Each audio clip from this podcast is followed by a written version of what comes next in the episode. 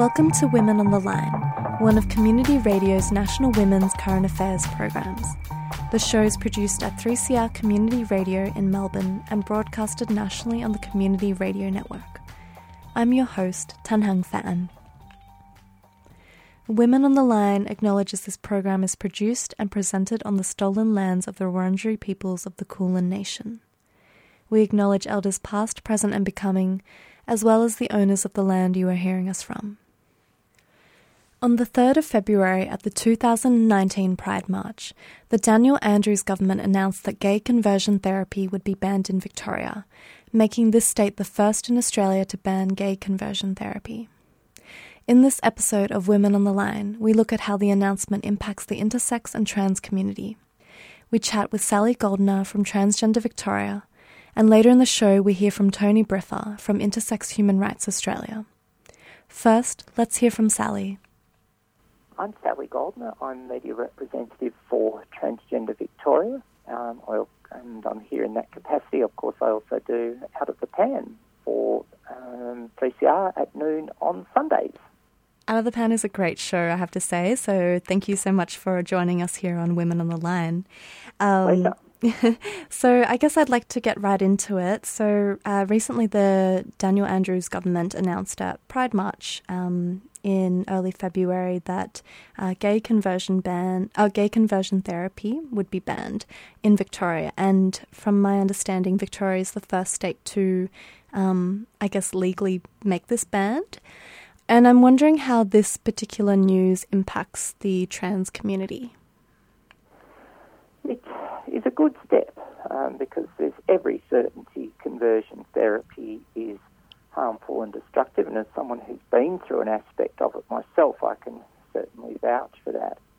The challenge is how it's been communicated. By using gay conversion therapy, it could appear that trans people who, like myself, as, an, as the straw case, who have been through it, are not being included, which technically we are. So it's, it's similar to the debate that happened during marriage, you know, saying gay marriage or same-sex marriage is not as inclusive as marriage equality. So, um, you know, LGBT conversion therapy um, would be probably the most precise term, and of course, um, intersex, which is a variation of physical sex characteristics, can't face conversion therapy in the psychological sense, but obviously in those intersex infants with um, visible variations at birth certainly do, and it's another form, but that's obviously um, for you know intersex people on, to comment on.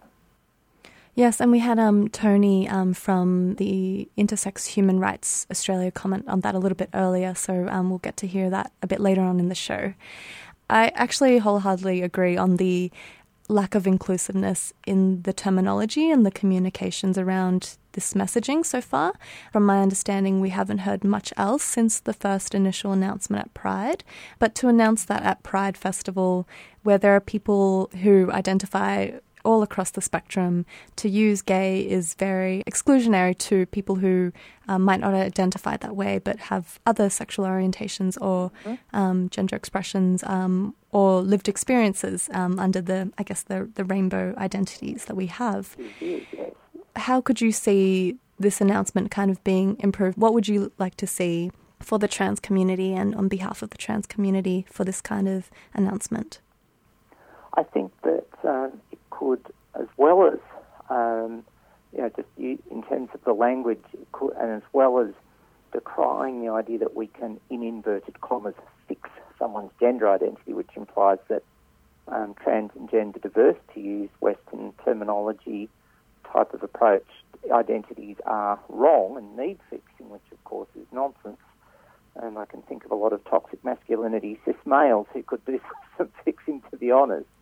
But um, seriously, um, I think that it would be good if we kept affirming, um, you know, really strongly affirmed trans and gender diverse identities, but made it clear that um, because someone doesn't fit a gender box, that that is just not acceptable. If they are who they are, um, then and they're not harming anyone else, which of course on you know trans and gender diverse people um, are no more, you know, um, don't go around harming anyone else just because we're trans. We might have our shortcomings as people, but so does cis people. That sort of thing, I think it's really got to be made clear um, just how harmful this is. And we do have um, stories as well. And the thing is, I thought my story, which happened to me in 1995, was hopefully going into the museum.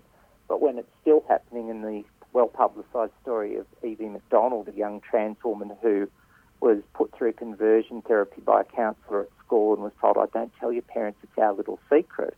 Um, really, the fact that that sort of, let's call it child abuse in Evie's case, because that's what it is, is going on, that it needs to be hit home hard, that it needs to stop.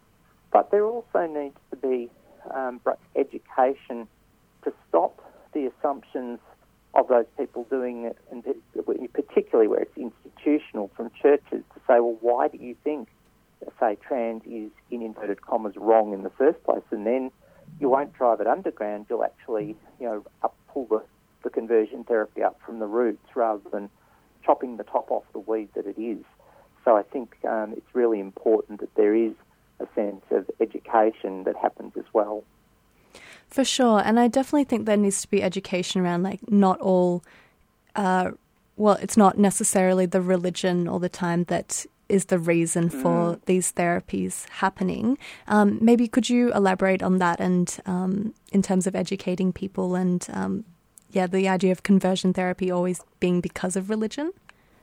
Well, that's a really good point and a very fair point too. That yes, there are, and let's also be really accurate. There are some elements of religion, but of course, there are plenty of um, you know groups, and I can comment as someone who's Jewish, but obviously Christianity's been well talked about. There are plenty of people who are highly supportive um, in terms of Judaism and Christianity of LGBTI people and value our diversity. So you're quite right. It's you know there are just um, underground sort of quackery groups in general, if we can use that sort of term.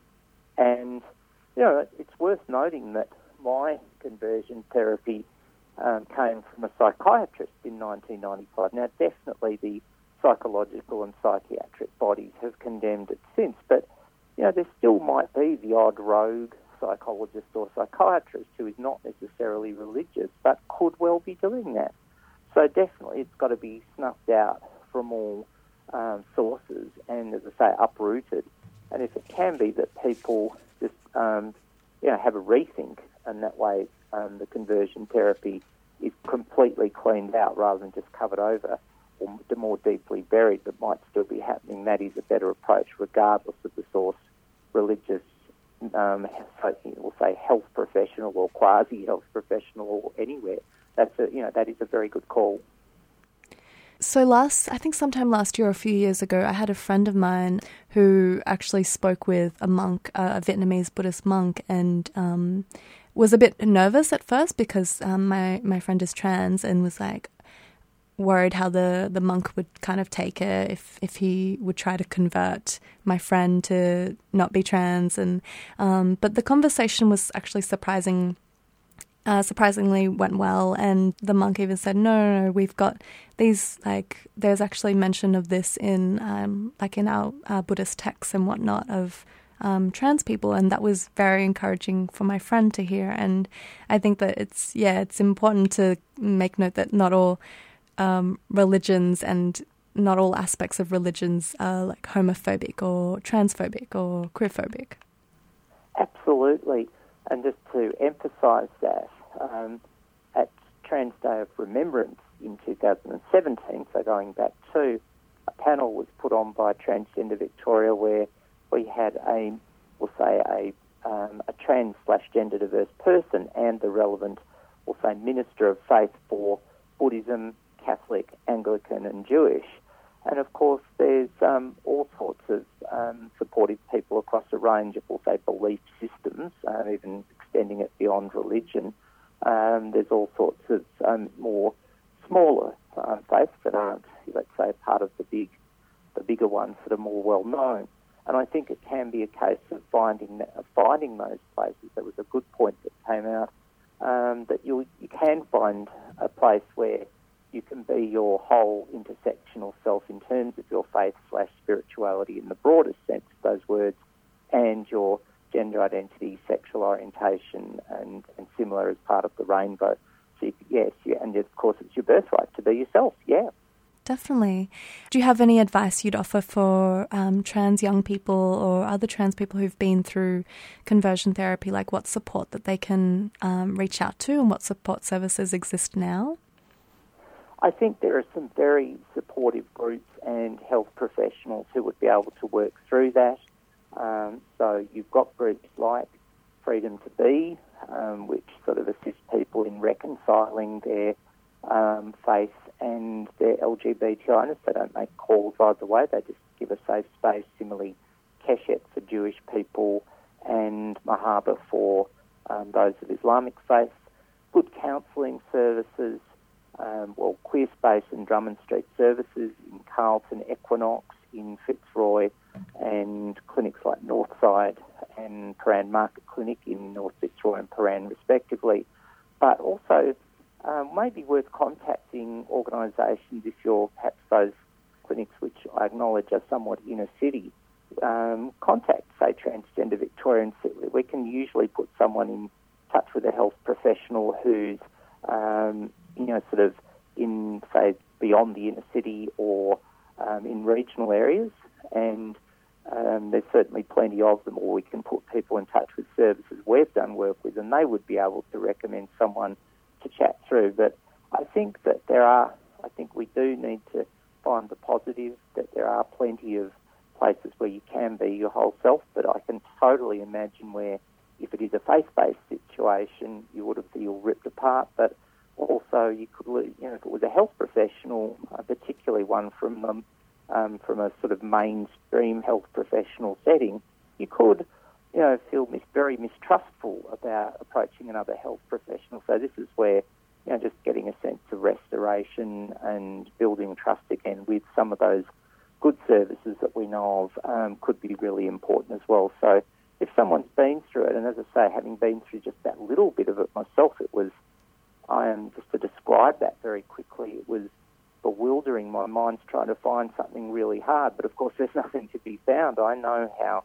damaging it was, um, and um, so I can understand it will take you know some work just to you know repair things, but it can be done, and um, you know sort of people can get onto the, the whole life that they, as I say, is rightfully theirs.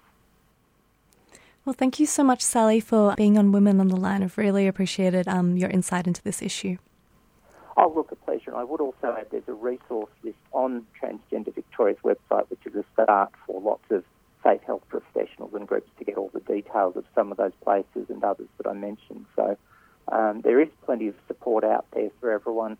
And um, yeah, it's a pleasure to um,